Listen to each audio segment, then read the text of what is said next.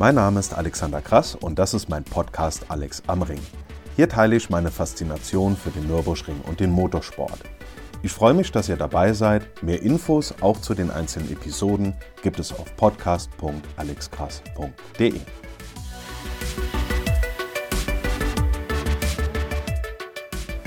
So, meine Damen und Herren, das 24-Stunden-Rennen ist ja gerade dreieinhalb Wochen her und schon geht es nach der kurzen Frühlingspause dann wieder weiter mit der Langstrecke am Nürburgring, ganz konkret NLS 4.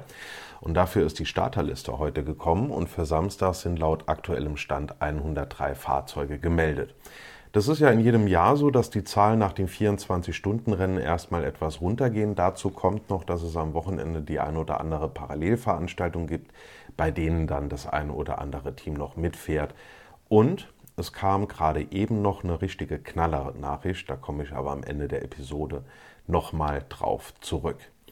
Bevor es losgeht mit der Langstreckenserie, noch ein kurzer Hinweis in eigener Sache. Ich hatte die Episode mit dem Titel Epoche 5, der Nürburgring verändert sein Gesicht, extra schon Mitte Mai aufgenommen und auch auf den Server geladen damit diese Reihe der Geschichte des alten Nürburgrings noch vor dem 24-Stunden-Rennen online ist. Ich war allerdings leider, ja, sagen wir mal, zu unbegabt, um das korrekt für diesen 24-Stunden-Mittwoch, wo ich das veröffentlicht haben wollte, für diesen Tag einzuprogrammieren.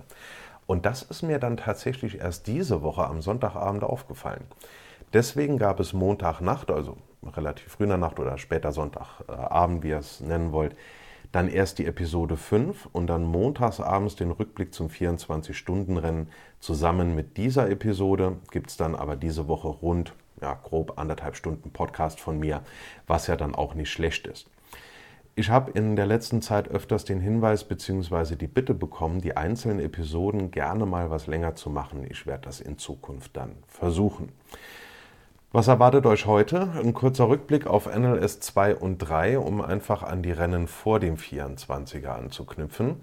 Dann ein Blick auf die Starterliste von NLS 4, kurzer Blick noch auf die BOP, dann schauen wir aufs Wetter. Spoiler Alert, es wird großartig. Und dann noch ein paar grundsätzliche Infos und dann sind wir auch alle schon wunderbar vorbereitet fürs Wochenende. Kurz zur NLS 2. Es gab wirklich eine außerordentlich große Vielfalt im Starterfeld, sowohl was die Fahrer als auch was die Fahrzeuge angeht. Das Wetter, das war ja fies, kalt und nass. Das führte dann natürlich zu einigen Gerutsche in Kurve 1 beim Start. Aber immerhin hat es ja stattgefunden im Vergleich zu Lauf 2 2022. Wir erinnern uns, das war, ich glaube, 9. April dürfte es gewesen sein. Da hatte es freitags geschneit, also war das nicht möglich. Und dieses Jahr, jetzt zurück zu NLS 2 dieses Jahr, es waren schon mal 17 Starter mehr als bei NLS 1. Darunter drei der neuen 296 GT3. Einer, ich glaube, das war der von Racing One, musste leider schon nach dem Training im Brünchen auf einen Abschlepper geladen werden. Das haben wir bei unserer Bustour mitbekommen. Kurz dazu, direkt nach dem Training geht's los. Eine Runde Nordschleife und Grand Prix-Strecke und das macht einfach mega Spaß.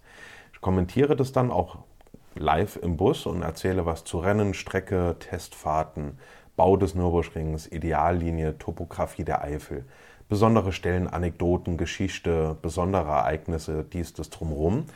Einfach um innerhalb von dieser Zeit gerade Neulingen den Nürburgring mal vorzustellen und die Besonderheiten der Strecke zu zeigen.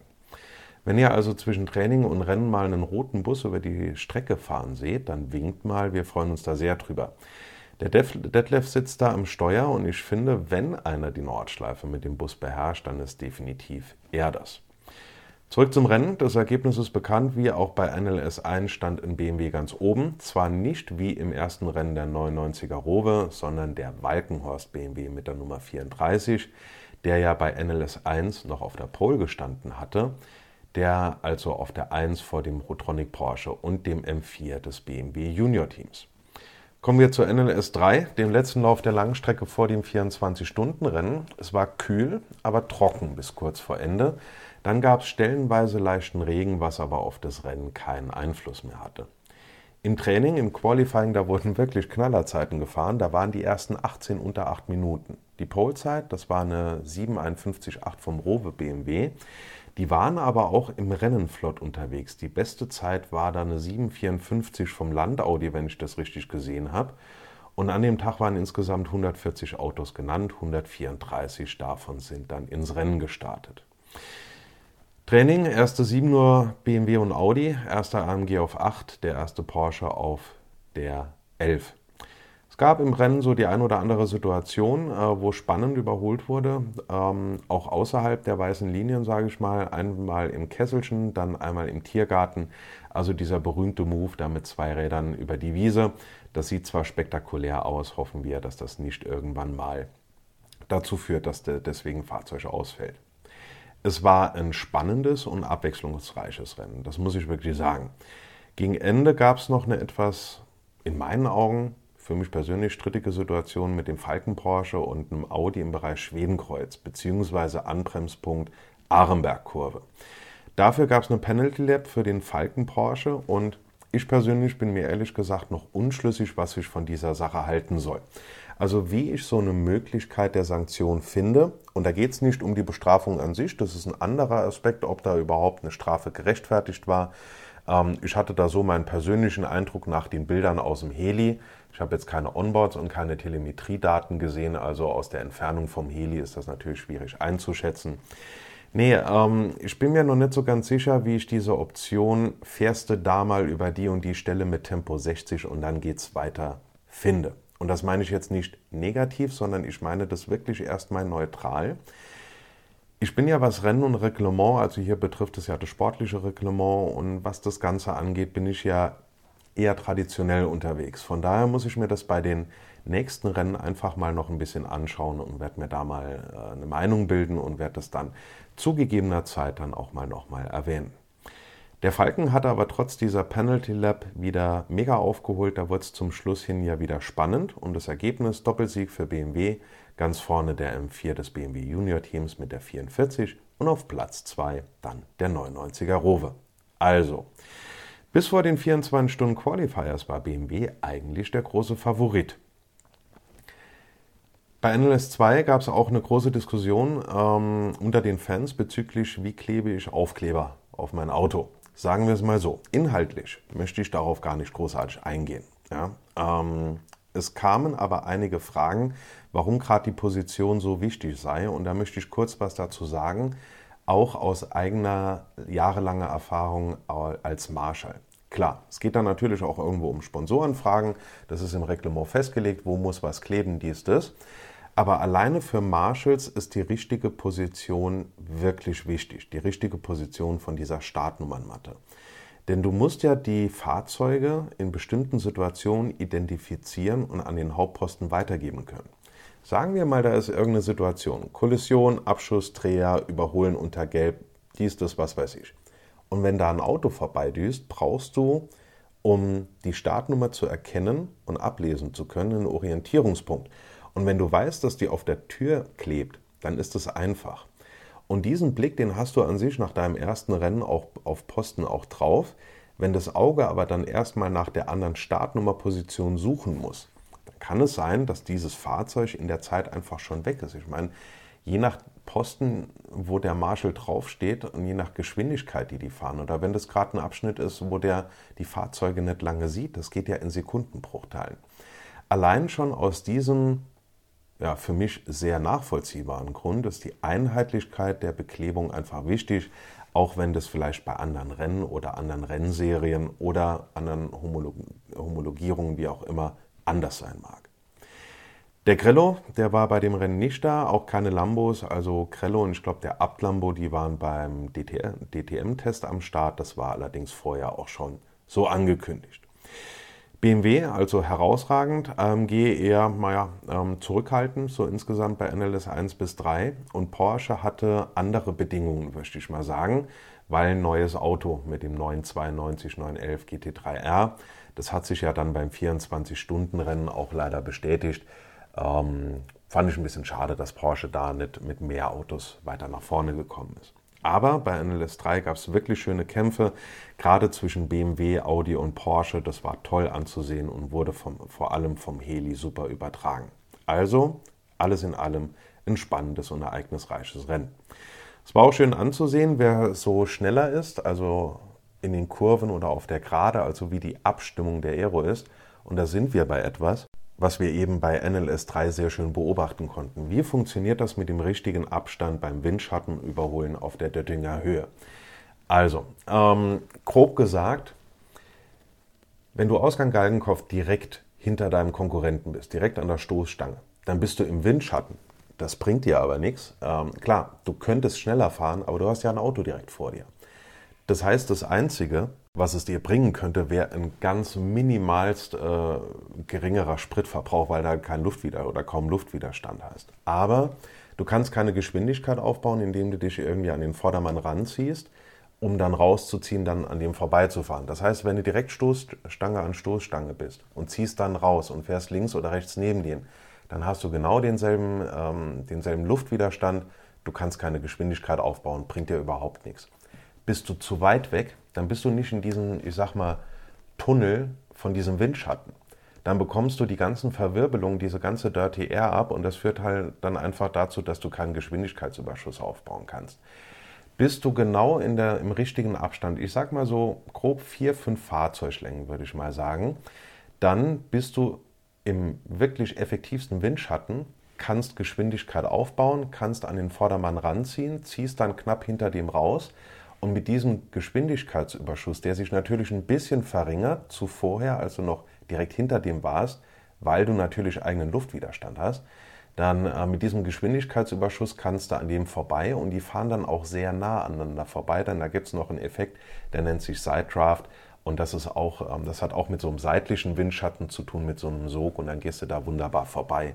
Und wenn das alles an der richtigen Stelle passiert und dann natürlich noch vor diesem kleinen Linksknick unter der äh, Brücke an der Antoniusbuche, dann kannst du da ideal vorbeiziehen. Und ich muss einfach sagen, diese Windschattenduelle auf der Döttinger Höhe, die sind doch einfach großartig. Das kann man doch nicht anders sagen. Also früher gab es natürlich auch, Windschattenduelle auf der Döttinger Höhe, aber bis die Döttinger Höhe dann im Zuge von den ganzen Umbaumaßnahmen ab 1970, 71 umgebaut wurde, war da ja an verschiedenen Stellen wirklich so eine Erhebung, dann geht's. Also es war wirklich so eine Berg- und Talbahn. Und zwar gab es dort zwei Brücken, also wo die Strecke über eine Brücke, über die, über irgendwie eine Landstraße oder über eine Dorfverbindung oder sowas fährt. Einmal gegenüber der ED-Tankstelle, ähm, da wurde eine Unterführung überbrückt mit der Döttinger Höhe. Da ging es also direkt nach Ausgang Galgenkopf erstmal hoch, dann wieder runter. Und dann ähm, kennt ihr ja die Unterführung Richtung Meuspart. Also wenn ihr zum Beispiel von der, von der Touristenzufahrt entgegen der Fahrtrichtung an der Döttinger Höhe langfahrt und dann die erste links und dann geht so eine 180-Grad-Kurve und dann diese Unterführung, wo man dann entweder Richtung Meuspart, Richtung Industriegebiet oder halb zurück auf die B258 kommt. So, ähm, nur als Hinweis, diese Unterführung unter der Strecke durch, die wurde dann äh, Anfang der 70er, wurde die etwas vorverlegt an der ED-Tankstelle. Das heißt, wir sind ja jetzt mit der Unterführung unter der Döttinger Höhe, unter dem Beginn der Döttinger Höhe, direkt Ausgang Galgenkopf, sind wir ja, keine Ahnung, wie viele Meter sind das, 100 Meter oder sowas von der ED-Tankstelle weg. Äh, früher war das grob gegenüber. So, das heißt, die Döttinger Höhe, das war wirklich eine Berg- und Talbahn und die wurde dann tatsächlich für 1973 wurde die dann so gebaut, wie wir sie heute kennen, wurde vor allem verbreitert. So. Zurück zum Rennen. Das war ein kurzer, ähm, ja, kurzer Ausflug in die Streckengeschichte. Der Fricadelli Ferrari, der war sehr stark. Dann kam ja mit den 24 Stunden Qualifiers und dem 24 Stunden Rennen der große und der erfolgreiche Auftritt Dazu gab es noch den Racing One 296 mit einem Klassensieg in der SP9 Pro Am. Und es waren fünf verschiedene Marken unter den Top 10. Da kann man natürlich nicht meckern. Es waren richtig viele Zuschauer da. Da war gut was los auf der Bielstein und auf der Haupttribüne. Das ist natürlich toll. Gut, es war das letzte Ferienwochenende, es war trockenes Wetter. Das passt also für einen Besuch bei der Langstrecke. Kurzes Fazit der Läufer 1 bis 3. BMW sehr stark, fast schon dominant. 24-Stunden-Rennen, dann zweiter Platz. Da hatte ich mir, muss ich persönlich sagen, ein bisschen mehr erhofft. Aber zweiter Platz ist ja beim 24-Stunden-Rennen auch echt der Knaller. Vor allem, wenn man mal überlegt, von wo das Team kam, nämlich von ganz hinten aus dieser Startgruppe. So, und jetzt zum Ausblick aufs kommende Wochenende. Bevor wir zur Starterliste und zur BOP kommen, mal noch ein paar andere Neuigkeiten. Am Wochenende gibt es im Fahrerlager einen neuen Imbissbereich mit allem, mit einer großen Vielfalt, mit allem, was so schmeckt, plus Hüpfbursch, was sich dann wohl eher an die Kinder richtet. Und die für mich besondere Neuigkeit ist, es wird einen digitalen NLS-Guide geben als App, in dem man dann alle möglichen Infos zu den Rennen ähm, bereitgestellt findet. Dazu dann noch alles, was das Live-Ergebnis äh, Erlebnis, nicht Ergebnis, gibt es natürlich auch, aber das Live-Erlebnis angeht, wie Livestream, Live-Timing, Ticker und so weiter, plus Angebote der Partner der Nürburgring Langstreckenserie das Ganze gibt es aber noch nicht heute, sondern ab diesem Freitag, also pünktlich zum Wochenende, in den App Stores für iOS und Android. Ich bin auf jeden Fall sehr gespannt, wie das aussehen wird. Praktisch wird das auf jeden Fall. So, jetzt aber Blick in die Starterliste. Neun GT3 sind in der SP9 gemeldet, darunter zwei AMG, einer von Schnitzelalm, einer von äh, CP Racing, zwei R8 in Aston, ein 911er, ein 296 GT3 und zwar der von Octane 126 und dann noch zwei M4, beide von Balkenhorst. Die Bella, also der Fricadelli 296 GT3 ist nicht dabei. Die geht nach Machanello ins Ferrari Museum, was ja schon wirklich eine großartige Würdigung der Leistung der Fricadelli-Mannschaft ist. Dafür starten die am Samstag mit ihrem 911 GT3 Cup in der SP7. In der SPX ist ein GT2 von Schnitzelalm gemeldet, ist ja wirklich aus meiner Sicht ein tolles Auto, das leistungsstärkste Auto in dem ganzen Feld, dafür weniger Aero und mehr Gewicht. Ähm, weniger Aero bedeutet halt einfach, die haben gerade so bei Curbs, Kurvenausgang, dies, das, mehr am Steuer zu arbeiten. Das ist, äh, hatte ich ja schon öfters erwähnt, einfach großartig anzusehen. Dazu noch 13 Cup 911er in der Cup 2 und einer in der SP7. Die Cup 2 ist damit die stärkste Klasse. Sieben Teilnehmer in der SP10, also die GT4-Fahrzeuge. Oliver Krise startet auf einem Megan, nachdem das Team ja bei den 24 Stunden den Dacia verloren hat. Sind sie, sind sie also direkt vier Wochen danach wieder am Start und das finde ich wirklich, wirklich klasse und beeindruckend. Sorg Rennsport ist mit einer Reihe an Fahrzeugen dabei, unter anderem in der VT2 FWD, also das heißt äh, zwischen 1600 und 2000 Kubik und Frontantrieb, in der dieses Mal zwölf Fahrzeuge starten, dazu noch mit zwei Fahrzeugen in der VT2 R plus 4 WD, also zwischen 1600 und 2000 Kubik mit Heck- und Allradantrieb und dazu dann noch mit zwei Fahrzeugen in der Cup 3. Und wenn ihr die Starterliste durchgeht, ähm, ich habe mich, ich hab mich zuerst gewundert, Wundert euch nicht, wenn da ein gewisser Phil Hill auftaucht. Ich kann euch versichern, das ist logischerweise nicht der amerikanische Formel-1-Weltmeister von, wann war es, ich glaube 1961, sondern ein noch recht junges Talent mit gleichem Namen. Die Streckenvariante ist wie gehabt für die Nürburgring Langstreckenserie die 24,358 Kilometer lange Version der Kombination aus Nordschleife und der Grand Prix-Strecke mit Mercedes Arena der Kurzanbindung und der Motorradvariante der Vedol-Schikane, die lässt sich ja wunderbar flüssig fahren. Kurz mal ein Blick auf die BOP, die Balance of Performance, da wurde nur minimal was geschraubt. Beziehungsweise gab es normale Anpassungen nach dem 24-Stunden-Rennen, da wurde der Tankinhalt in der SB9 und der SPX, also SB9 die GT3s und SPX die GT2, um 3 Liter verkleinert, was aber normal ist nach dem 24-Stunden-Rennen, weil ja eine kürzere beziehungsweise auch von der, äh, von der Charakteristik her andere Kombination im Bereich Grand Prix-Strecke gefahren wird. Der Ablambo bekommt einen kleineren Restriktor und Anpassungen äh, beim Stellungswinkel, Anstellwinkel äh, am Heckflügel. Der ist aber dieses Mal eh nicht dabei, deswegen ist das zu vernachlässigen. Hier nochmal die Erinnerung. BOP betrifft bei den Lambos den Abt und nicht den Konrad. Denn der Abt ist ein Evo 2 und der Konrad eben nicht. Deswegen betrifft es den nicht. Aber wie gesagt, eh kein Lambo dieses Mal dabei. Deswegen ist das jetzt erstmal wurscht. Der BMW und der 296 GT3 müssen ein bisschen was zuladen und bei letzterem gibt es noch kleine Anpassungen im Ladedruck, während dieser für den Aston Martin und die BMWs unverändert bleibt. So, in jedem Fall verlinke ich euch die BOP-Anpassungen und die Starterliste in den Show Notes unter podcast.alexrass.de. Da könnt ihr gerne selbst mal reinschauen. Schauen wir mal aufs Wetter und das ist schnell erledigt. Es wird herrlich Sonne pur geben und laut aktuellem Stand am Mittwochabend 24 Grad, also quasi Rock am Ringwetter. Das war ja vor, wann war es? Zwei Wochen. Ähm, war ja auch herrliches Wetter, obwohl es nachts schon, nachts wurde es kalt, aber tagsüber Wahnsinn. Solange die Sonne da war, wurde es gut gegrillt. 24 Grad ist ja schon Hochsommer in der Eifel, zumal ich kann mich erinnern, ich glaube, das war dürfte im August 2015 gewesen sein. Da hatten wir auch schon mal stabile 36 Grad im Wehrseifen. Das war auch vom Wetter her schon ein heißes Rennen. An diesem Wochenende jetzt wird es nicht ganz so warm. Ist vielleicht auch ganz gut, denn zu heiß ist natürlich auch nicht gut. Es gibt trotzdem feinsten Motorsport bei bestem Wetter. Da muss man schon einen sehr, sehr guten Grund haben, um nicht auf der Tribüne oder an der Nordschleife zu hocken oder dort zu wandern und sich das ganze Spektakel live anzusehen. Zuschauen ist wie immer kostenlos an der Nordschleife. An der Grand Prix-Strecke kostet der Eintritt 20 Euro. Kinder bis einschließlich 14 Jahre sind kostenlos mit dabei. Und mit diesem Ticket habt ihr ganz verschiedene Möglichkeiten. T3, T4, also M und Bielstein. Dann die T12A, das ist die Tribüne hinten am Fahrerlager. Dazu dann noch Zutritt zu Fahrerlager, Pitwalk, was ist noch dabei, Gridwalk, Ringwerk, äh, einmaliger Eintritt und kostenloser Zugang zu den exklusiven Zuschauerbereichen im, im Brünchen und am Pflanzgarten. Der Zeitplan ist auch wie immer. Viertel nach acht startet der Stream. Um halb neun beginnt das Training. Das geht bis um zehn. Von halb elf bis halb zwölf ist der Pitwalk. Um zehn nach elf öffnet die Startaufstellung. Um 20 vor zwölf ist dann die Einführungsrunde. Um 12 Uhr ist der Start gestaffelt in die verschiedenen Gruppen. Und bis 16 Uhr plus halt eben Rest der letzten Runde ist dann Rennzeit. Und dann ist am Sonntag noch das große Crip Motor Event mit Unmengen an tollen Fahrzeugen, einer ganzen Menge zu sehen und den ganzen bekannten Gesichtern dieser RTL 2 Sendung. Wie geht die Saison sonst noch weiter?